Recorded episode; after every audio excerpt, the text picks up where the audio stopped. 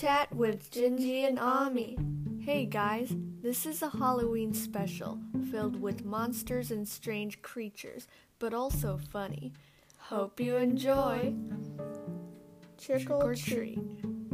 I begged for candies on Halloween night, but my neighbor gave me candles that smell like garlic.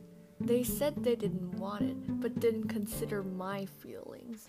I want candies, not garlic candles. Maybe you should try buying your own candy. They slammed the door. Oi, that's just rude. Then the hobo sitting on the street spoke up. If I were you, I'd go fetch my gun, 'cause those neighbors ain't gonna ruin Halloween for me. I stare in horror and back off in the direction of the police department.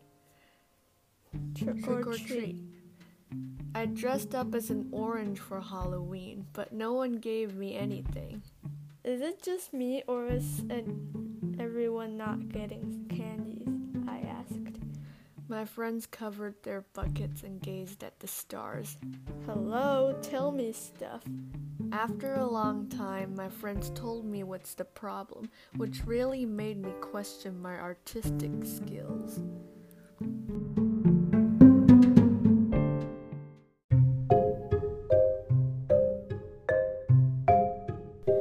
Which costume? Right before trick or treating, I finished making my own costume a witch on a broom.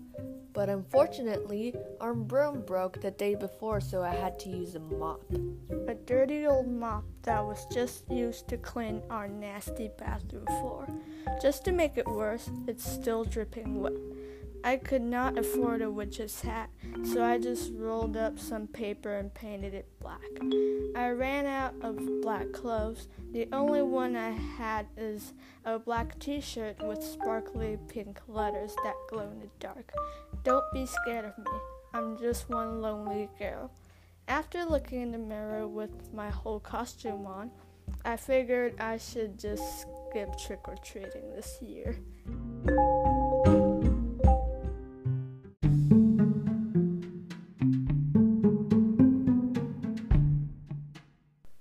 The witch who was obsessed with pies. A witch in the sky poked me in the eye. I screamed and shouted and cried, but she bribed me with some pie. Not even gonna try, 'cause she's about to die. I bit her in the thigh, but she flew to, flew to buy more pie. She came back after some time. I'm like, girl, that's so not fine. But she shrugged and sipped some wine and kept munching on her pie. I watched her eat a mile away, but I couldn't wait another day. So I asked if I could take a piece, but she told me to go eat some sheep. So I'm like, girl, what do you mean?